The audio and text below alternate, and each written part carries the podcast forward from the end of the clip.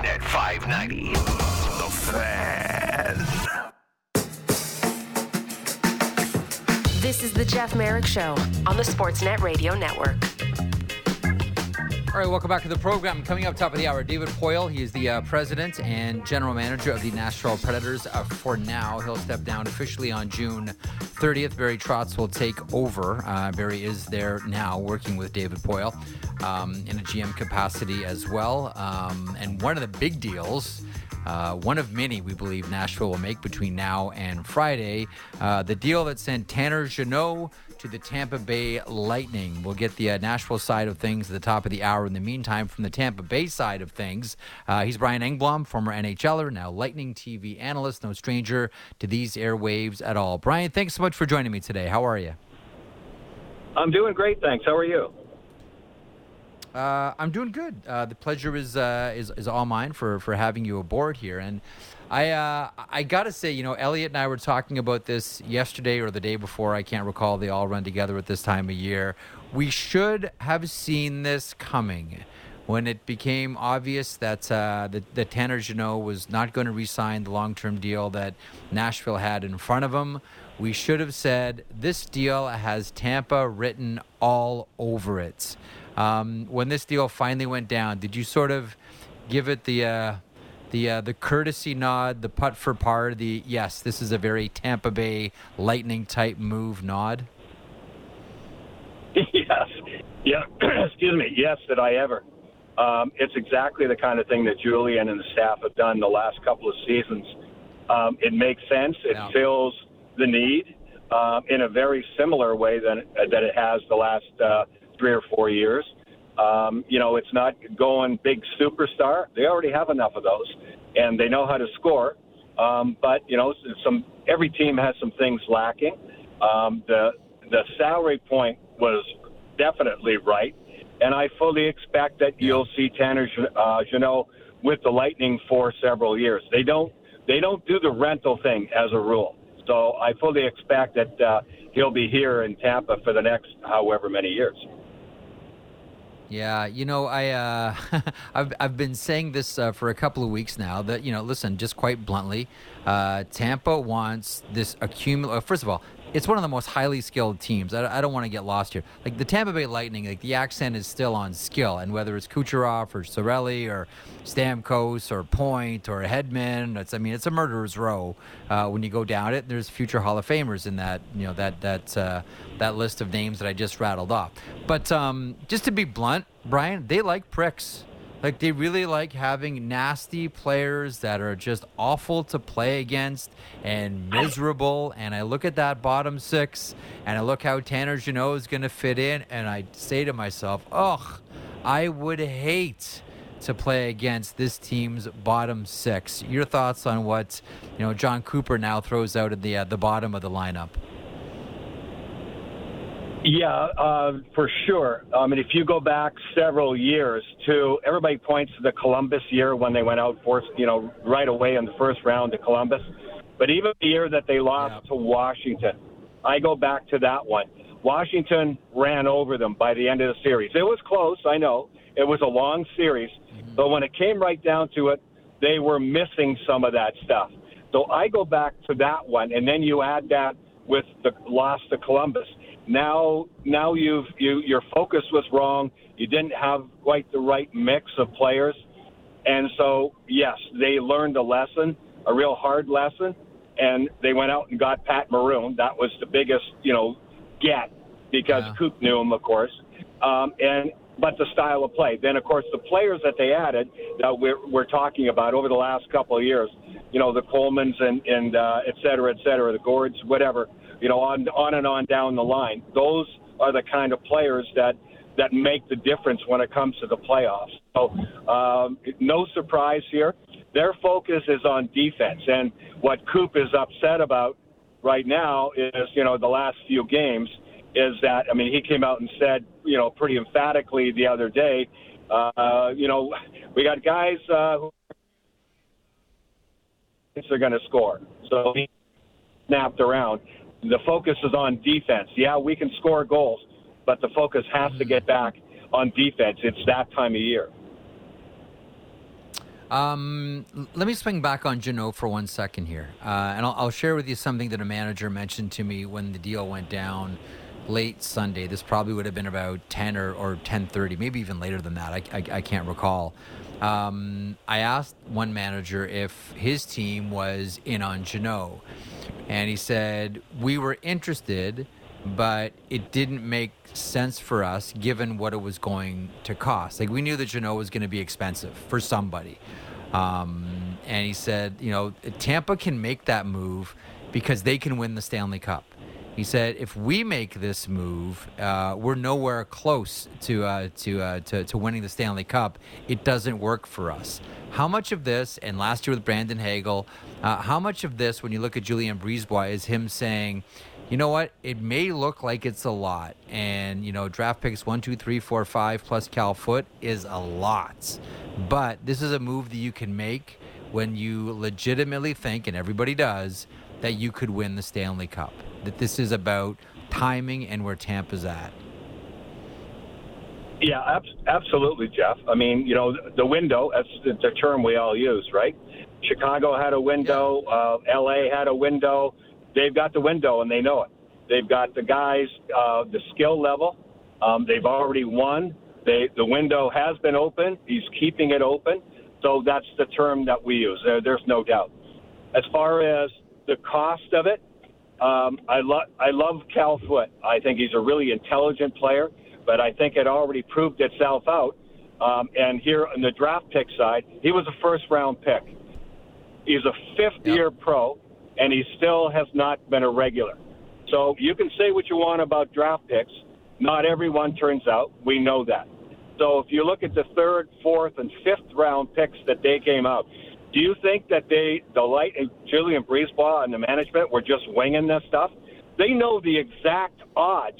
Julien alluded to something the other day. He said even the bottom of the first round of players chosen uh, the odds of them, any of those players playing 200 games in the league, is like eight or nine percent. Like it's a really small number. So by the time you get to the third, fourth, and fifth round, and do you think they didn't do their homework as far as what they think the depth of this year's draft is going to be? Like say after the first two rounds, of course they did the Lightning were one of the early teams to go heavily into analytics. They've been doing it a long time. So they have numbers. They, they're not just winging this by the seat of their pants. They're using all the numbers and everything else, uh, along with, you know, the, the eyeball test. So um, I think their track record pretty much speaks for itself. And so I know everybody's looking at it and going, wow, what, you know, what a load of draft picks. And that's true. But mixed together with the window being open and keeping it open, all that stuff, like I, I certainly have yeah. no problem with it at all, Jeff. You know, we uh, we look at the Toronto Maple Leafs' most recent deal, uh, mm-hmm. Sam Lafferty and Jake McCabe, and even though, you know, I, I don't think it was a necessarily direct um, a, a, trade that was directed um, because of what Tampa did with Tanner Jeannot, because I just don't think that the timelines meet up. Uh, it's very much a trade that you look at and you say, okay, Toronto is loading up because they know they have to play Tampa in the first round. Is Tampa thinking about Toronto at all in the first round with any of these deals, or are they thinking, we're expecting a long playoff run. We're not loading up just to beat one team this is about a cup run. Yeah. And the way the NHL is now, and yeah, the, the only matchup, maybe the only matchup we know, like 99% or whatever, is going to be Toronto. That's the only one. It's going to be Toronto and the Lightning, barring some kind of crazy collapse, which nobody sees coming. So it's unusual yeah. to know your opponent that far ahead. So are they planning for for that? Yeah, I'm sure the coaches in the back of their mind are already thinking about it. But if you're making deals like this, it has to be for the immediate future because the window is open, but also the long-term future. As I said earlier, and Julien BriseBois is, is the one that said it. We don't like rentals as a rule. We don't do that. They've had guys for a short term, like a Coleman. You know, they had him a short term, but he just he was so good and he won a cup and he became a free agent and they couldn't keep him. That's different. So you know, they're they're getting ready for yeah. He's not completely, you know, saying oh screw next year and the year after and five years after that. But you know, it's trying to balance all of that, and they are definitely gearing up for which will be one of the great, you know, runs. How many teams have won four in a row? Right? You go back to the Canadiens team, uh, and then uh, and the Islanders, and what it what it took, yeah. and the players that you know those teams brought in uh, way back in the day. When you go for your fourth time, and I know they didn't win last year. Sorry, so I mean finals four times. Um, this yeah. is going to be so much more about will than skill and systems because if you look at our Montreal team um, that won the Stanley Cup for the fourth year, who won the Conn Smythe yep. Trophy? Do you, do you yep. remember? I do. Was it Dryden? It wasn't. Nope. It wasn't Dryden. It wasn't Lafleur. It wasn't Robinson. It was Bob Gainey. So when you get uh, yeah. to the fourth cup, this is about will not skill. I think Bob had 16 points total in the playoffs that year, and he won the Conn Smythe Trophy because he was one of those guys that was like refused to lose, absolutely refused to lose. Because even back then, as good as the team was, and maybe the league wasn't as balanced as it is now, this is you're going to have that adversity. And is this team, the core, going to say it's it's too tiresome? I'm I'm tired. We're doing this again when you get to the fourth mm-hmm. one in a row, you need the Bob Gaineys, you need the guys, and you need fresh blood for sure. But those are the guys that are going to be key for the Lightning this year. It's the Bob Gainey kind of guys that are going to will this team into the finals again. End of story because it's so tough. And look at the first round all around the league, not just with the Lightning are going to play Toronto, but everybody. The favorite teams, I've been saying this for over 30 years, the, the, the favorite teams – the pressure is the first two rounds, not the last two. By the time you get to the conference finals, the engine's starting to smooth out, and you get to the finals, and it's almost a sigh of relief for a team that's favored. The pressure is the first two rounds. And in today's game, it's hmm. greater than ever. It is freaking awesome. I am looking forward to this first round, and I wouldn't have cared who we played, who we played, but Toronto just adds so much extra pop. It's awesome. Well, you know, there's careers on the line. Like that's the thing. Like I, I look at last year's Edmonton Calgary series, and you know, there there was a sense that you know after a while, Edmonton kind of we're, we're getting this feeling that if we do this, like if we can really like continue this and smother the flames, like we can break this team. And you see what's happened this season with the Calgary Flames. If Tampa does this in the opening round, like I don't I'm sure it's not lost on any of those players or the entire organization what the repercussions will be in Toronto if there's once again a first round exit.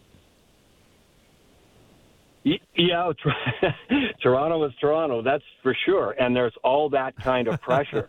um, and I I heard yeah. Dave Andreychuk being in, interviewed earlier this morning, and he said, I remember game sevens in Toronto. He said, I lived it, and I remember what it was like even oh, yeah. back then. Yeah, it, it's a unique thing. I mean, it was like that for us, you know, in Montreal back in the day. So you have to live with that sure. pressure. My my favorite line about you know the playoffs in general is has always been mm. you have to get comfortable being uncomfortable because the playoffs are uncomfortable. There, it's it's no fun. Mm until you win the series. Then you got about 15 minutes to roll around in it, and then you get ready for the next series. Well, it's the same thing game to game. I've said this to players as an announcer over the last couple of years. You go, you win that game, and sometimes teams, good teams especially, and experienced guys will be like, okay, we won that game, but but you know, calm down here, calm down. Let let's not get too far ahead. I'm like, whoa, guys, there, there's a happy medium there. It is so hard to win a game one or a game two. Give yourself two hours and say, that was damn good. That was great. We won a game. Enjoy it. Then put it away. Because otherwise, the pile gets too heavy. You're carrying around this thing with you, and it's like, okay, one game, it's, it's not enough. It, it, it, it's not enough. We, we, we got to get to two. Uh, we have to get to four. Uh, we're in a game seven. Easy here, boys. Roll around in it for two hours. Enjoy your wins, and then the next day, boom, back to business. That's a really important part of the playoffs if you're going to go deep, especially year after year. Uh, absolutely, it is. Uh, Brian, this is uh, listen. It's, it's always good catching up with you. We didn't even talk about like tonight's game is a big one. Like the Florida Panthers, who are you know clawing their way to get back into Yeah. this conversation. Now the uh, the uh, the state rivals. Uh, this should be a good one. We've got it on Sportsnet East and Sportsnet Ontario starting at seven o'clock Eastern. I mean, uh, if you got a quick thirty seconds on the Florida Panthers right now, I mean, last year they loaded up and Bill Zito spent you know draft capital and everything and prospect capital to try to get his team deep into the playoffs. They flamed out against the Bolts. Um, do you have a thought on the Panthers right now? You know what? I think Zito was right. I know he's taken a lot of heat, and look where they are right now. Boy, it's a slippery slope in the NHL, no doubt. But I think he realized they didn't have the right mix. Uh, he brought in Paul Maurice. Uh, they made the big trade, of course, and they knew it was going to be uncomfortable in both places, both Calgary and in Florida. It's turned out to be really uncomfortable in Florida. They have not had great goaltending. Barkov has missed some key times. He's hurt again. Doesn't look like he's going to play again tonight. And boy, when, when you're without him, same thing with Bennett. I don't think Bennett's playing tonight either. So their top two centers are out right when they need them the most. Uh, so they've had issues at different levels. Trying to come together as a different team has been tough. Then the injuries, guys coming in and out, goaltending being uh, iffy, uh, probably at best. It's been a dogfight for them for sure, and they must be the guys who've been there a couple of years must be thinking, "Oh my God, how did we get here? How did we slip, you know, like this so far, Yeah. so fast? Like it's hap- Yeah. it's happening, and your your fingernails are going down the chalkboard, you know." It's tough. Uh, it's a tough slog. I, I really feel for the Panthers because, to be honest with you, I really wanted this rivalry to be nasty and intense uh, and carry on Yeah. for a long time. And that only really happens when there's I think it will. Matchups I- I think- over and over again. Yeah. Well, that's that's true. Absolutely, playoffs do that, but they've done it a couple of times, Yeah. and it is there. I mean, I love this, and even Paul Maurice said this morning. Um, he said, "I expect this to be." Played along the wall. Uh, the addition that they just made, they're sending a message. This one's going to be a little nasty, I'm sure, and that's coming right from the coach. So I good. hope he's right. That's yeah. Well, we'll be tuned in tonight. Brian, thanks as always for stopping by. Much appreciated. You bet. Anytime. Thank you. There, there he is, Brian Engblom, uh, Tampa Bay Lightning TV analyst. It is the uh, the Cats and the Bolts tonight, the Battle of Florida. Uh, coming up on the other side, we'll talk to David Poile, uh, Nashville Predators president and general manager, stepping down on June 30th, but still lots left on his fastball. C. Tanner Jeannot deal and more on the horizon. I'll look back with David Poile next.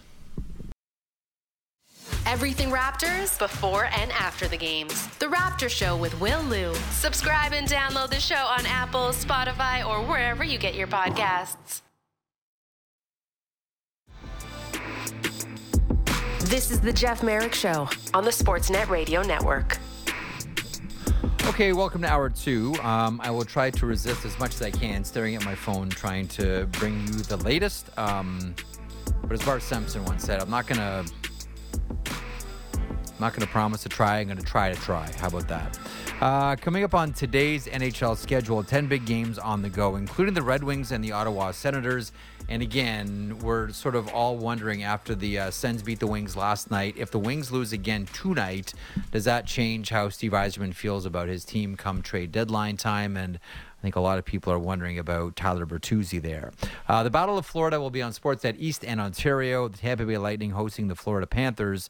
Uh, we're standing by for David Poile, the uh, the outgoing president and general manager of the Nashville Predators. His Preds are in action this evening against the Pittsburgh Penguins, and I think a lot of us are wondering what Ron Hextall is looking at doing in advance of trade deadline. I know they've kind of pulled out of the speed wobble a little bit here uh, and won a couple of games, but man, I think still fresh in a lot of people's memories um, is that game last Thursday against the Edmonton Oilers, where you know a lot of people coming out of that from in and around the Oilers organization were saying, yeah, it was uh, it was a nice win, and we were kind of surprised how easy it was to pull it off. Ouch, that's a tough one, but looks like the Pens may have at least started to get things back together.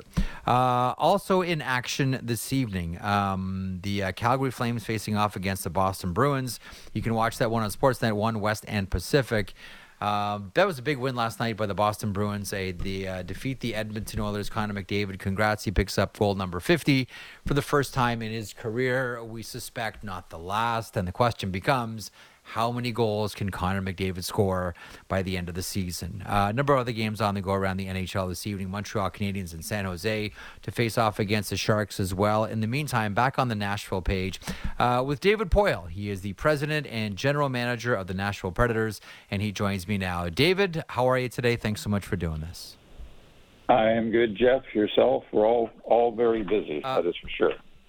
Yeah, well, and, and that's why I appreciate you taking the time because I know it's well, you're always busy because you know your reputation um, in the industry is you're on top of everything and you're involved in a number of conversations all at the same time. So I really appreciate you taking uh, time right now. You know, as the Nashville Predators, you know, go through something that you know, you know, we we wondered about going back a couple of seasons when you know Juuse Saros, you know, strapped the team to his back and said, "No, we're not letting David rebuild here. We're gonna we're gonna head to the to the playoffs." Um, you talked about this on radio a couple of weeks ago. Your thoughts on where your team is at right now and what your job is between now and Friday's deadline of three o'clock Eastern. Well, uh, it's been a little bit of a disappointing year. I, I actually thought that uh, we had a uh, a team that was for sure going to be in the playoffs, and that's uh, you know that's on me in terms of you know setting the right expectations, and it's uh, obviously a little bit on the players in terms of their performance. Uh, we've been very streaky this year. Uh, there's there's some periods of times where I, I really feel this is the the team that uh, is, is going to make it to the the playoffs, and then there's other times that it doesn't think it's uh, that we're very close at all. Uh, and so we go back and forth. And you know, we're not too far out of the playoffs uh, as we speak today, but we have never really gotten above the line. Uh, so you've already seen what we've done a few days ago in trading uh, Niederreiter and trading Jeannot. Um, so uh, I'm happy that we've been able to accomplish those deals. I'm happy with how our, our draft looks in the next three years now because we have, you know, we have picks, extra picks now in each of the next three three years. So I, I like that. I like uh, what we have coming in our Milwaukee situation, uh, both today and mm-hmm. say next year, for example. We probably will have four first round picks playing in Milwaukee. So I think the pipeline and the uh, you know bringing in newer or younger players is, is coming. So it's a, it's a little bit of a com- combination of everything. You know, when you trade players uh, away, it's, it's probably a clear signal to the to the team and maybe the fans that you've uh, uh, given up on the year. But I don't think that's the case as we sit here right right now what, what always happens in these situations is, is somebody that uh, either wasn't playing as much or hasn't been given a, a fair opportunity gets to play play more. So we've had Forsberg out, we've had uh, Johansson's been out, uh, Carrier for yep. for a while, and then I make the two trades, and then we bring in you know people like Tommy Novak, uh, Cody Glass, Parson. I'm just saying some younger younger players that. Uh, you know, are just doing better. We're going to play another younger player tonight in our lineup. They're bringing up from Milwaukee. So, you just never know exactly uh, where you are. So I, I mean, I've spoken to our, our, our team and just say they, they only can control what they can control, and uh, let's let's see where we are are today. And you know, we're playing Pittsburgh tonight, get a win tonight. We're getting closer all the time. So uh, we live a day at a time. And on the other hand, I'm I'm talking to like every other general manager manager at this time of year, getting up to the trade deadline, and you always want to find out values for your for your players and what's available, and I'm I'm participating in that also. So uh, I can't give you a straight answer today. I'm sorry there, Jeff. well, that's okay. I mean, I I, I know you, are not going to come on here and tell us exactly what you uh, uh, what you're doing, and I think we all understand that. Um, I, I, am curious how. Let me let me see how let me see how I can uh, how I can warm up to you uh, and try to get something here. How um how close are you right now to doing something else? Would you say that something is is imminent? uh, you're still a ways away on things. How close is uh, are, are, we to getting a, a, press release from the Preds? I am one phone call away from making our next trade. That's how it always happens. Uh, but that other team right. is also talking to three or four other other teams, also. And I can tell you three trades that I haven't made uh, in the past week uh, that I thought I had a decent chance at making. It's always the it's always the way. Mm-hmm. And so uh, that's why we sit here, and uh, uh, I don't know how busy everybody else is, but I tend to think they're pretty busy. I minimally I've talked to ten GMs today, and it's uh, just about noon here in Nashville. So you you know there's a lot of things that are, are going on in the in the league for sure. For sure. Um, you know, I, I looked at the Tanner Jeannot deal, and I think we all looked at the return, and we said, you know, David Poile hasn't lost anything off his fastball. Like that's a, and I know you're giving up a really good player, and and part of me looked at that deal, David, and said. I, I wonder how much of a, of a tough one this is for you to make, knowing that, to be blunt, you know, Tanner Jeannot is a is a Nashville Predators success story. Like he's a, a homegrown player, drafted, developed, you know, some some Calder Trophy love last last season. I know no deal is easy, and I know GMs are supposed to, you know, you know, detach themselves from emotions when you're making a deal. It's just straight business. But was that a tough one to do for you? Yeah, that, yeah, absolutely. You're, uh, uh, Tanner actually wasn't even drafted, so that's all. That's really good scouting on our right. part. And you know, he played in the East Coast League uh, less than two years ago, and uh, it's it's a fantastic story. And he's a great young man, and he you know he, he plays with a style that is somewhat unique in the league. So, uh, just like you're asking me these other questions, I'm not trying. To, was not trying to trade Tanner, you know, but I was certainly open to what what people would give for me. I set a very high price. Uh, I, I I will tell you honestly that I've had more more calls on Tanner Jeannot than any other player in my organization. So he was very valued. I set a high price, and um, you know Tampa Bay made the offer that uh, we we accepted. Uh, I think it's a lot. It's also really helps, I think, in terms of what uh, accumulating some assets. And, and, and as I said in the, I think the first question, now we have extra drafts this year, which is draft picks this year, which is really good and important because we have the draft in Nashville. We have an extra 2nd mm-hmm. uh, 24. We got an extra first and 25. I, I, I, I like where we are with the draft. Now, yes, we're going to miss miss Tanner, but uh, as Ju- Julien BriseBois for Tampa Bay said, the drafts don't mean anything to to him, and he's got a team that's going to try to win the Stanley Cup again this year. The drafts mean a lot to David Poile and the Nashville Predators because we may not even make the playoffs this year. So everybody's everybody's happy. I, I think I got fair return for him, and um, that's. Uh, but I, bottom line, I was not really trying to trade Tanner's, you know. Sure. Um, I know the answer is always well. Wayne Gretzky got traded, um, but uh, in your mind, do you have untouchables? Not really. I mean, I have players at the top of the the, the list that I that would uh, I, don't think would make any sense to to trade. But no, not not really. I I mean, know, everybody thinks that the the, the managers all we do is talk trades. You know, for a good part of the year we don't talk much about trades, and it's, it's for me who's been in this business a long time. It's actually changed a lot because you're dealing in retention of salary, the cap, and the cap not going up, and, and what have you. And I, again, I'd like to have a team that uh, you know maybe I think you always need to make some change, but uh, ideally, you know, it's two or three players every every year. I'd like to get in, into that kind of a sync, what have you. Right now, we're not we're not we're not there. So, as I said to you in this interview, I I'm open to listening on anybody. That doesn't mean I'm going to make the, the trade. I did I, I didn't think I would be trading Tanner Jeannot, and I was offering what I thought would be the price that the only price that we'd accept, and we get five five uh, draft picks and uh, Cal Foote. So I I had to do the deal. Mm-hmm. So you you never you never say never to any anybody, but I can just tell you as a, as a manager, you you you like to have stability in your in your organization. Right now, with me trading Niederreiter and and you know it's less than it's less than having stability that I actually want to have. So you know I got a plan going forward, but it's day to day right now until we get through the trading deadline. Um, I, I want to ask you. I'm talking to David Poile, Nashville Predators uh, president and general manager. Uh, I want to ask you about you, and there's a few things that uh, I'd like to get into. First of all, um, you're stepping down officially on June the 30th when Barry Trotz uh, officially takes over. Um, I know he's already there and, and working, but that's the the official transition.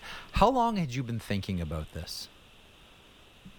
The last, uh, you know, couple of years, I've, I've been thinking about this uh, a little bit, and I'd say at the end of the year we always have a meeting with ownership and what have you, and uh, they they probably brought it up before I did in terms of a succession plan and what have you. You know, based on you know my age mm-hmm. and uh, all that, so it makes it makes it makes sense. But uh, last year, uh, after the after the playoffs, I sat down with my uh, my wife and I said that uh, how I felt about the team and the the job and about where we were personally in our in our life and children, grandchildren, uh, what we want to do, and I just felt it was time, and that's that's when the ball really started uh, rolling. Was after last season, and then into the summer and, fall, and then we have an ownership change coming up with our team.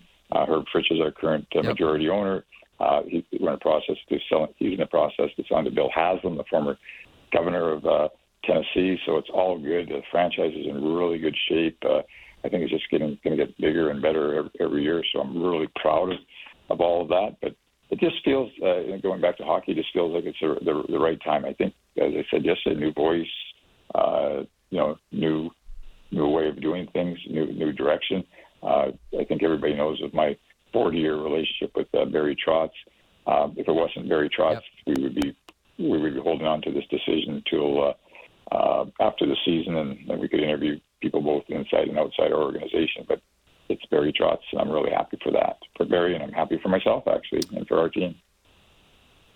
Uh, well, listen, you know, now that you know ap- after the news broke on on Sunday, um, I mean, I, I did, and I think a lot of us, you know, looked back and said, okay, so how do we, you know, how do we contextualize? How do we look at David Poile's legacy in Nashville? And the one thing the one thing that I keep coming back to, so I've got I've got two boys that play hockey, and if you would have told, you know, 25 year old Jeff Marek that one day I'd be getting emails for you know spring and summer tournaments in this youth hockey hotbed of Nashville, Tennessee, I would have laughed at you and said, okay, next topic, let's end this conversation. But right. you know, I'll look back at your your legacy in Nashville and we'll think about you know going to the Stanley Cup and all the you know the individual players that you know you uh, you know you help get to the Hall of Fame to be blunt, um, and some of the successful teams and a lot of the the, the um, you know uh, growing the NHL game in Nashville to a place where it's become one of the boxes that everybody has to check. Like you have to have the Montreal Canadiens Saturday night 701, you know, Ghosts of the Forum chills and, you know, goosebumps on the Yeah, everyone has to have that hockey experience and you have to have the Nashville Predators hockey experience as well. It's one of the most unique in the NHL. But, you know, speaking personally, I'll look at your legacy in Nashville as being someone who grew hockey at the grassroots level, at the youth hockey level, started an organization with a blank sheet of paper, and to this day, and from here until forever, will be a hockey hotbed for youth hockey and will develop players that get to the NHL and go to the Hall of Fame one day. That's how I look at your legacy in Nashville. How do you look at your time there? Well, first of all, thank you for what you just said and the, that description. Uh, I can tell you that I'm very proud of my time in, in, in Nashville, and I'm uh, I, I had a I had goals and I had a vision, and I'm, I'm just being honest with you. It's it's turned out probably better than I ever ever thought, and all the things that you said in, term, in terms of the, the, the youth hockey is exploding here. We're getting more more rinks uh, uh, off the ice, uh, Predators Foundation, and all the things from players to our staff that we do in the community. We're part of the fabric now of Nashville. I mean, the, the fans and the people who love love the Predators, uh, not only on the ice but but off the ice. And then just the vision of of this being a sold out building and having having success and having a non traditional market become a, a hockey market. And uh, you know, we we call ourselves Smashville now, and that's it's all around the city that they don't refer to us as a so the Predators or where are you going to? I'm going to Smashville. You know, so it's I'm a builder, I'm a planner, uh, that's my dad was a GM of two expansion teams in Philadelphia and Vancouver, and yep. uh, uh, you know, I don't know what's in your DNA exactly, but I'm totally satisfied and happy with uh, everything that's happened here in, in, in Nashville. So, uh, uh, and again, it's a destination, and you're going to play a tournament down here with your your boys, and you're going to bring your wife and probably some neighbors because you you also in addition to wanting to watch your boys play, you're going to want to go to one of our games, and and all the other things that come along with a with a night at, at Smashville before the game and after the game. It's it's fantastic. I, Yeah. I'm very grateful. I'm very very lucky. So thank you for bringing that up. Well, listen. Well, I, I say it legitimately, and I'm glad you mentioned your dad as well. You know, one of uh, one of my favorite quotes from your father is, and I think this is uh, this would have been the, before he was uh, managing Philadelphia, something along the lines of, "Well, I'm not sure how many games we're going to win, but we're sure going to win our share of fights." And one of the things it's funny, interesting you mentioned, you know, what, what what's what's in your DNA, and I remember Nashville starting, and for you know the longest time, the Nashville Predators always had a tough guy or a couple of tough players on the team. As a matter of fact, and I always, you know, it's it's it's funny, David. I always point at one player specifically because we look at like you know perfect seasons from players and oh you know Nick Lidstrom was the perfect defenseman and you know who's you know who who embodies perfection in the NHL and it's interesting from a tough guy perspective the one guy that I always point to was a member of your Nashville Predators and there was one year I think it might have been 2008 Darcy Hordichuk so you had Darcy Hordichuk, and mm-hmm. one year Darcy Hordichuk had 60 penalty minutes, and he had 12 fighting majors. Every single minute he spent in the box was from a fighting major. I said to myself, if you're a tough guy, that's a perfect season. Like what Darcy Hordichuk just did, he didn't. Like, there was no like no trips, no slide. Like he didn't put you guys on the penalty kill once. There was none of that. It was a perfect tough guy season. How much of that, you know, Poile DNA in there is there about I want to have some tough players around this team because the Preds always had one. Well, that's uh, that's interesting. I've never really been asked that about our our our team. I mean, I uh, uh, I believe in you know a lot of things in putting your your team together, and I think eh, for the, our expansion years, I mean, you know, you're you're not a, a, very very good team, and I I think that the toughness part allows you to remain in some games and. uh, Being perfectly honest, I think uh, our fans in Smashville, you know, liked a little bit of, of, of that. And I think that you know Yeah. brings gen, gen, uh, energy to your your team, and um, yeah, it's, it's it's funny. I mean, it's, the whole game is always evolving, and the, you know, fighting is less in the game, and Yeah. it's it's it's uh, it's hard harder to, to uh, you know, put your you know to to intimidate other other teams who have more, so much more talent and skill and all all those things. But uh, yeah, I I liked having a tough team. There's no question about that. You know, there was um when when I look back at your time in in Nashville running the team, there's one series that to me was one of the best playoff series I, I ever saw en route to the Stanley Cup. That series you had against Anaheim, like that was must watch television. That was high skill, uh, high pace, and rough. It was a rock and roll series. Your building was, I mean, they're yelling and screaming like from the opening puck drop to the end. Um, that was really something. Like, what what are your memories of that Anaheim series? Because to me, that was I just bluntly that was one of the best playoff series I ever saw. Yeah, that was a big boys series for for sure. And you know, you always look for these uh, moments that you know change your your franchise. I, I also think that the absolute thing that stood out for me in that series was that was Pekka Rinne. What if, if you didn't think he was a good goalie by then, that was uh, that was a, sort of a defining moment for for Pekka, especially uh, in Game Seven, where uh, you know we were outplayed a fair bit. We got a couple of goals, but Pekka was outstanding. But yeah, it's it's, it's uh, that that was that was hard. I mean, you had some big boys in that that, that series, and Anaheim always had very uh, very tough teams, and I was really proud of our guys for standing up to them. And a lot of players grew up in that that series for us. So you got a great memory there, Jeff. I, I like that. I hope I have that Oh, of a I memory love going that forward. series. well, between Darcy Hordichuk and the uh, the Anaheim series, like I like I'll, I'll be I'll be just perfectly blunt with you too. Like just from a media point of view, like Nashville's always been one of the easiest teams to work with. Like from from day Well, one, nice. I like appreciate that. expansion, Yeah, that's- expansion, expansion, Appreciate that. expansion. well, Nashville. It started with like Barry. you've- Barry yeah. You've, Yeah. I was gonna say sorry. Go ahead. I was going to say it started with uh, Barry Trotz, uh, you know, his first coaching job in the NHL, and uh, you know we always Barry is so accommodating for anybody and everybody, including uh, the media. Like you know, if the press conference, he, he would talk to everybody. I mean, uh, the, the, the the normal story on the on the road would be everybody would be in the bus and we're ready to go, you know, to, to the airport or something. Where's Barry? Well, he'd still be talking to a fan. He'd still be talking to a media person. and uh, people like Barry uh, got really involved in the community and, you know, charities and things like that. And that's why he's so popular here. And again, we, we asked our players that, that part of what we need to do here in, uh, in Nashville is not all about uh, on the ice, it's the off the ice and doing stuff. And every year, our players have been fantastic in that area. And I, that's gone a long way to solidify our our uh, our presence here in, in Nashville in this this area and our popularity, I, I should say. Mm-hmm. You know, there's a um, there there's a long list. We'll we'll finish on this one because um, I know you're you're you're busy. Uh, certainly this time of year. Um, there's a there's a long list. I think of people because I mentioned you know how you sort of you know grew this from essentially the root to the fruit. Um, you know, I throw Terry Crisp into this conversation. I throw Pete Weber into this conversation as well. Uh, you mentioned Barry Trotz. Um, as we wrap up here, and I'll let you get on with your uh, your day on your phone. Uh, who are some of the people that you think of that you know really help lay this foundation of what the Preds are to this day?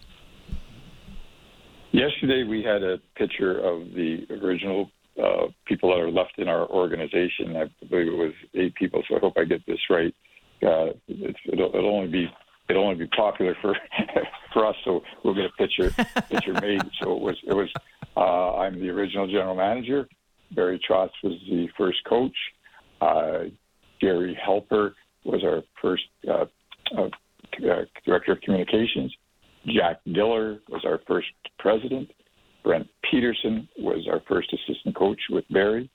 And yeah. Pete uh. Weber was our first broadcaster, and Terry Crisp was our first uh, uh, color commentator.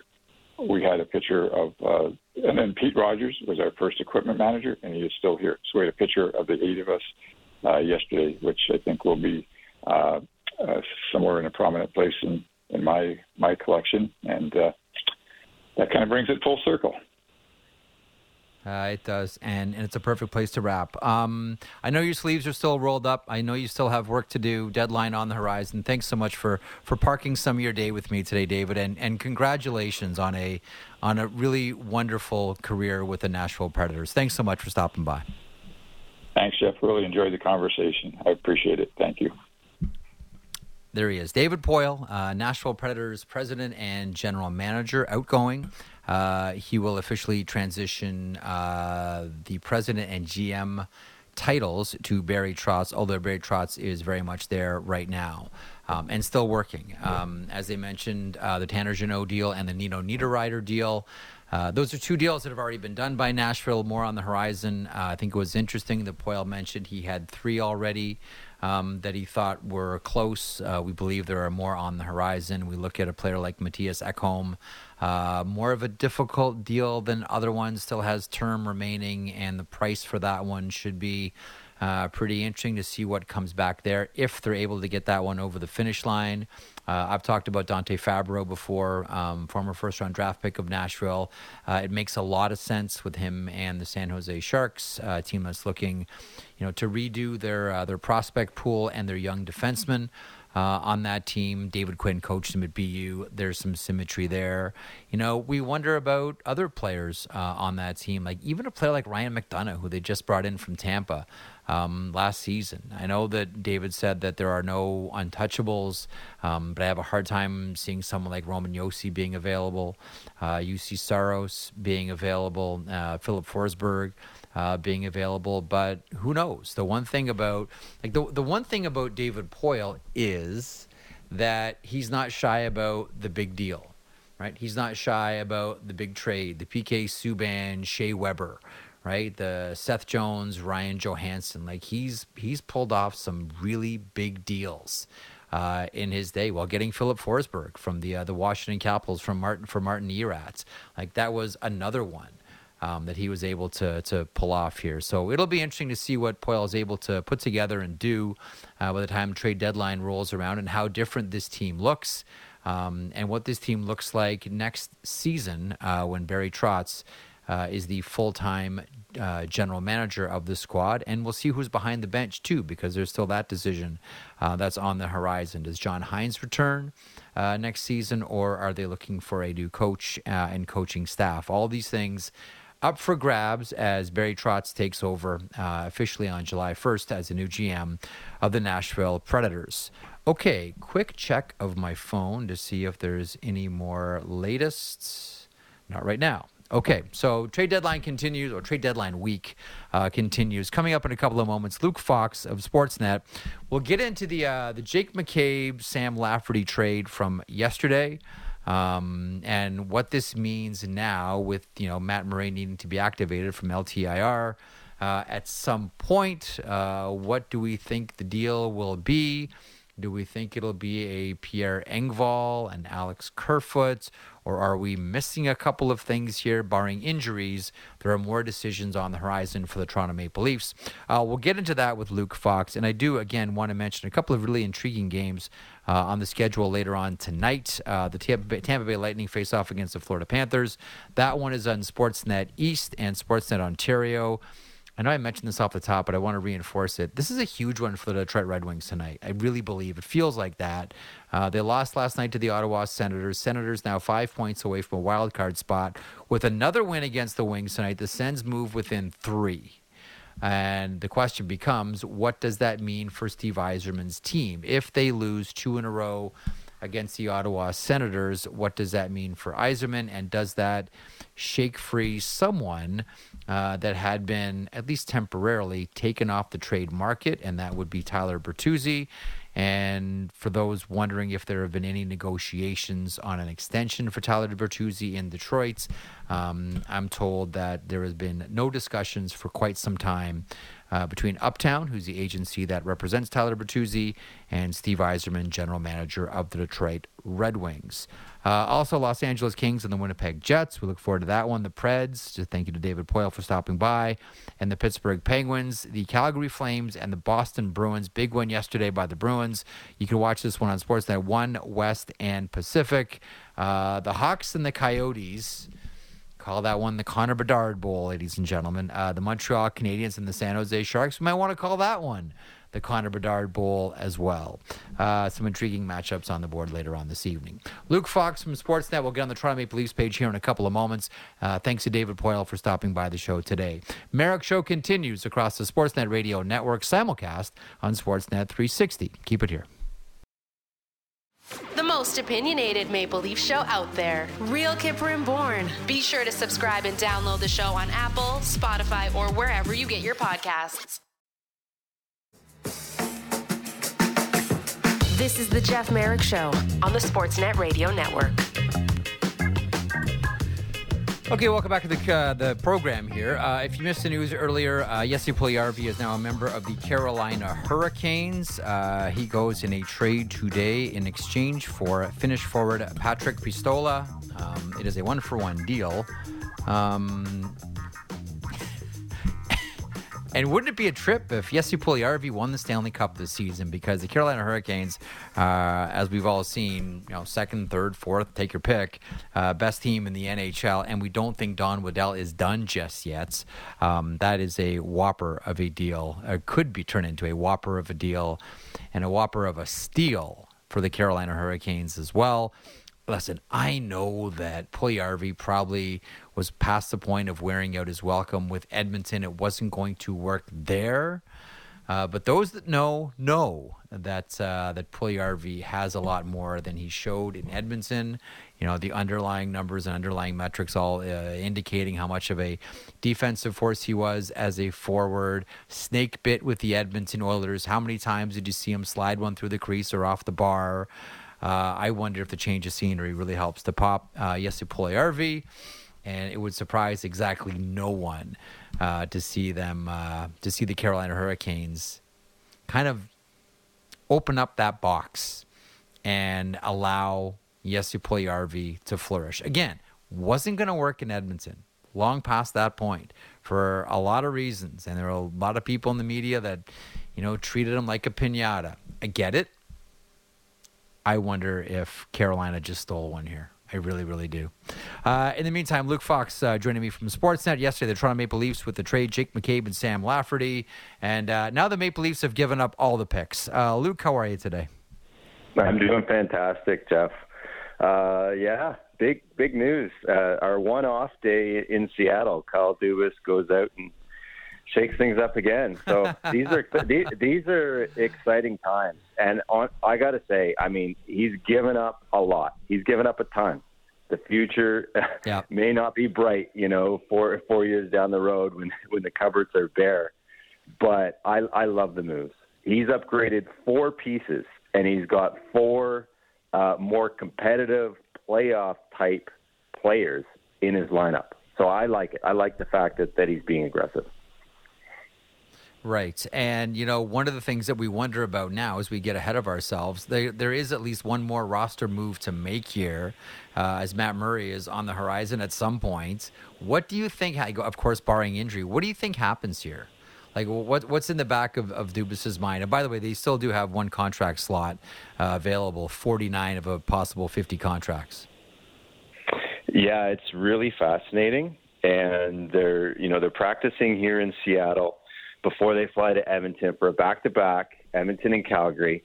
And I asked Dubas about this yesterday. Like, you know, do you expect Murray to, to come off LTIR? I mean, that was what they said was the plan uh, for for today, tomorrow, originally. Uh, but it's just not financially possible. So he said, uh, an old friend of mine said, if, if you have time, use it. And I think we all know who that old friend of his is. That's Lou. You know, that, yes, absolutely. So basically, he referenced what happened last year at this time, with, and they were in Nashville right before they made the trade for Mark Giordano.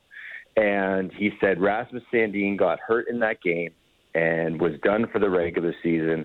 That opened up a little bit more cap space for us to play with. So basically, he's saying that he's going to wait and see if someone gets hurt if a Maple Leaf gets hurt in these this these games against the Alberta teams, which should be very competitive games because the Leafs are playing two teams that are fighting for their playoff lives, playoff positioning. Um, so I think he's going to wait and see before he tips his hand. Um, so mm-hmm. you know, if, if if you know everyone gets through these two games unscathed, and Murray's ready to go and come off LTIR um, you start looking at names, and it would just be pure speculation.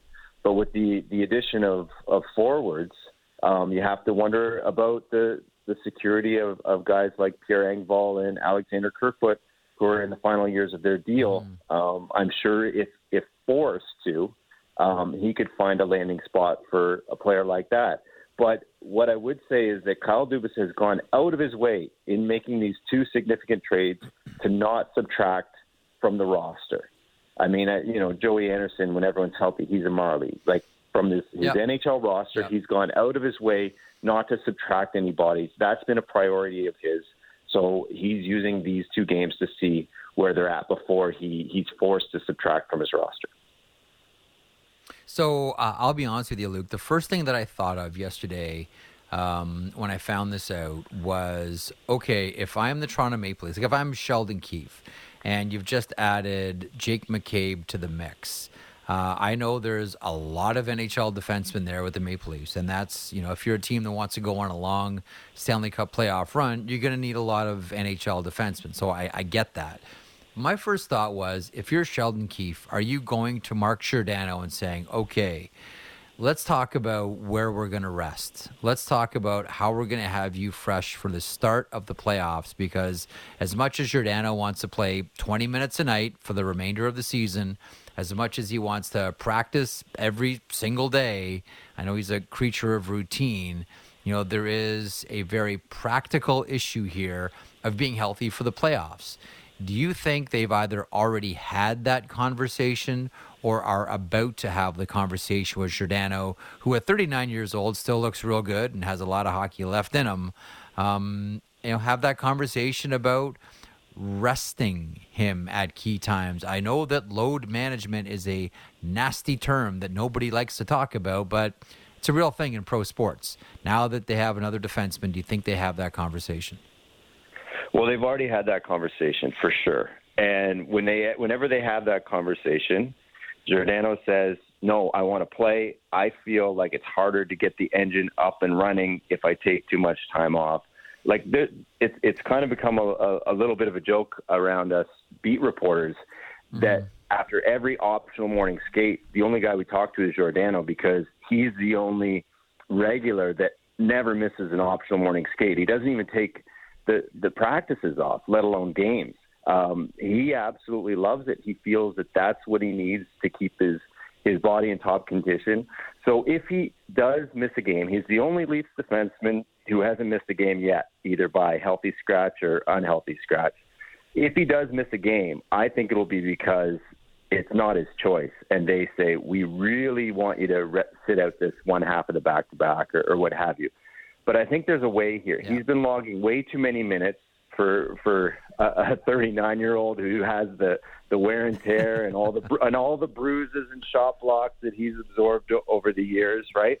But you bring yeah. in a left a left side guy like McCabe who can also play a little right too, um, and I think that just slots Giordano down. He, I think his minutes will get easier and they'll decrease um, by adding a, a top a guy who can eat up top four minutes. So maybe the way you you rest him is just by not playing him as much. They've been leaning on this guy so hard. Uh, you know, Sheldon Keefe uh, has been screaming for another guy who can play responsible in his own zone. I mean, basically they got they got Brodie and, and Gio and, and Justin Holl to some extent that, that are the, the reliable guys. And now you have another guy that's going to prioritize defending over jumping up in the rush. And I mm-hmm. think that alone will, will keep Gio's minutes down a little bit. Do you think they do anything with Justin Holl here? I mean, he's been a flashpoint for a while. I know we, you know, look up front um, specifically and wonder about Engvall and Kerfoot. What about Justin Holl? I think he stays. Um, I, I think he's he's valued by Sheldon Keefe and um, to some extent Dubas more than uh, a, a, segment of the fan base, a vocal segment of the fan base values him. He, he does a lot of things on the right side that not a lot of Leafs Leafs defenders do. Um, kills penalties. Uh, you know, mm-hmm. I, I think he I think he's underrated, and especially when you look at his price point, the fact that he's only two million bucks on the cap. I, I I think they've gotten good value out of him, and and they have for years. He's very well liked in the room. The coach likes him more than the fan base likes him. Put it that way. And I, I, you need right. defensive depth. You need defensive depth. They're not trying to win one round. I know that's that's kind of the focal point the last few years is just win one round, but they're trying to win four. And you talk to any team that goes on a deep run, you're you're getting into your eighth defenseman, maybe ninth defenseman at that point. So I I think it would yeah. be foolish to get rid of him. I think if you if you have to shed, I think it has to be from the forwards because you've upgraded um, three forward positions. You know, I know that this trade was not a direct result of what Tampa did because the timelines of how things went down don't match up. But um, how much do you think the Maple Leafs look at this, you know, McCabe Lafferty deal and have said, you know, previously, we know we're facing Tampa. We know they're going to add. I thought, and I think a lot of us, I remember I talked to one team on Saturday who thought for sure he was going to end up in Tampa. I think a lot of us wondered about Garnet Hathaway. Would he end up as a member of the Tampa Bay Lightning? The Bruins swoop in and grab him and Orlov.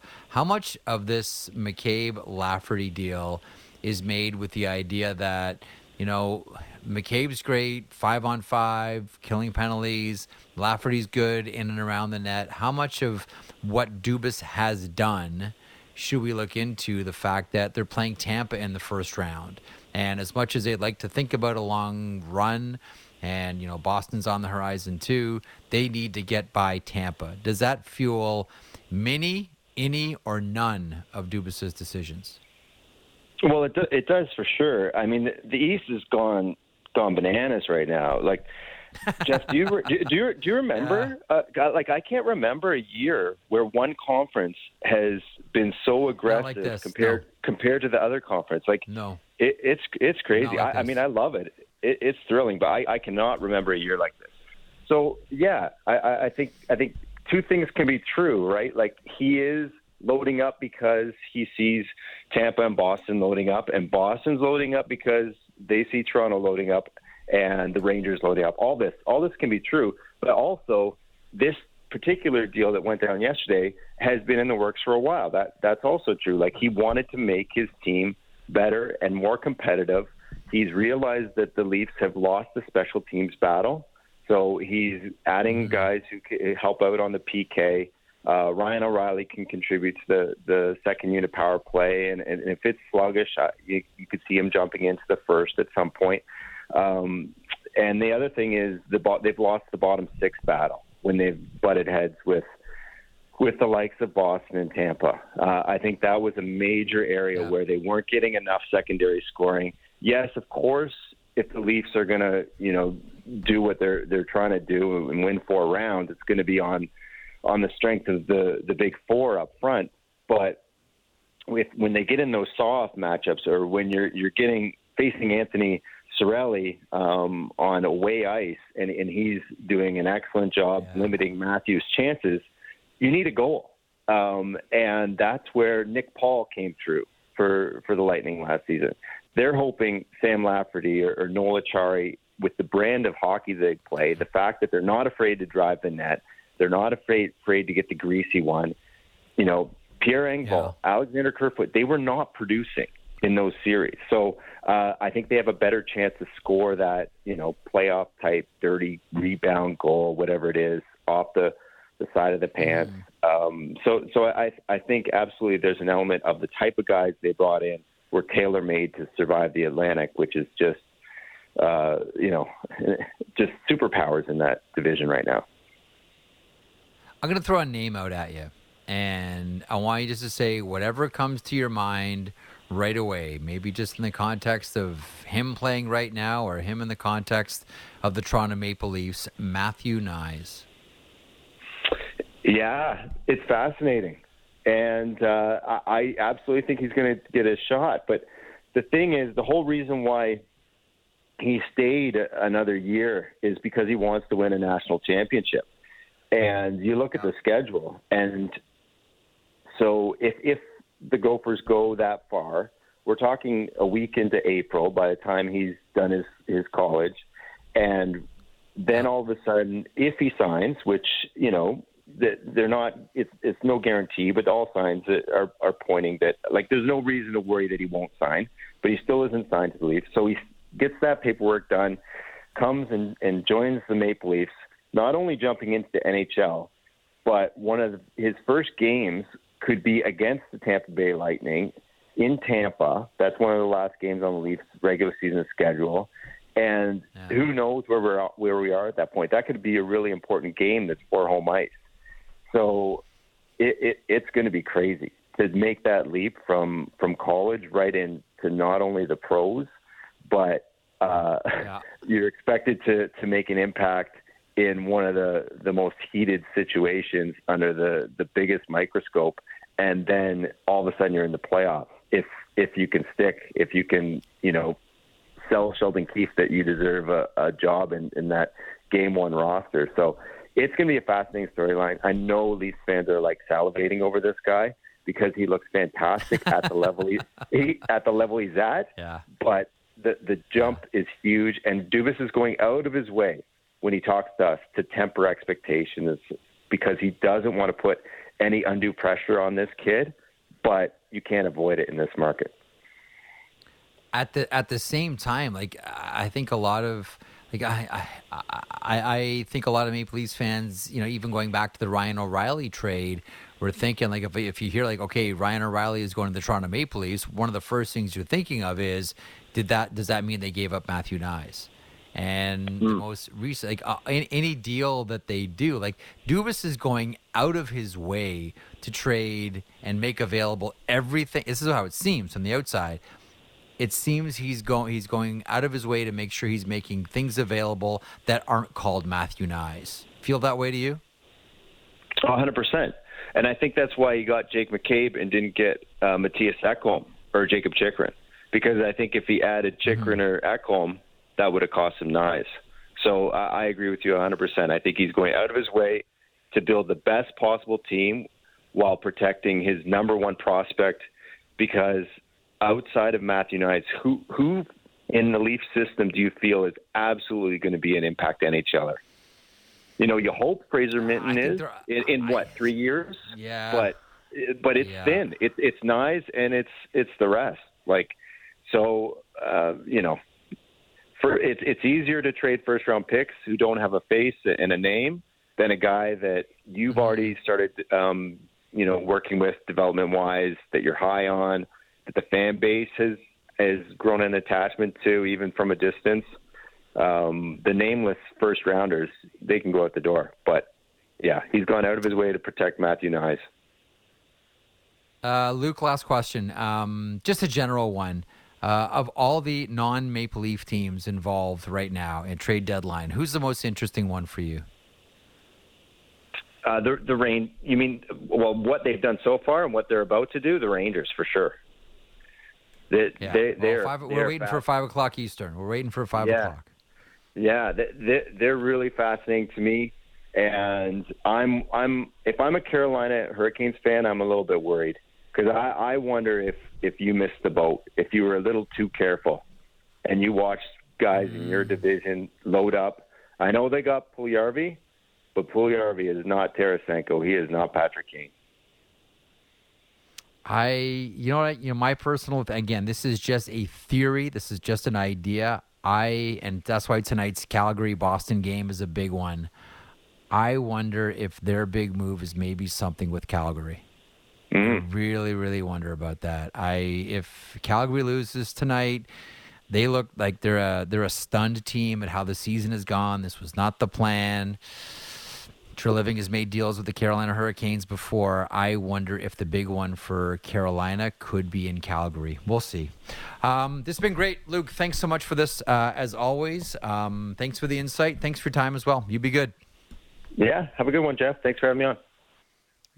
There he is, Luke Fox from uh, Sportsnet.ca, uh, covering the Toronto Maple Leafs, uh, the Jake McCabe, Sam Lafferty deal, the most recent one for Kyle Dubas. Thanks to Luke for stopping by. Thanks to David Poile of the uh, Nashville Predators um, for stopping by, president and GM of that team for now. He hands those duties over officially to Barry Trotz uh, on July the 1st. He steps down on June 30th, although Trotz is there right now working alongside David Poile to make deals. As Poile said when I talked to him, uh, eh, about 45 minutes ago. I've talked to 10 general managers so far today.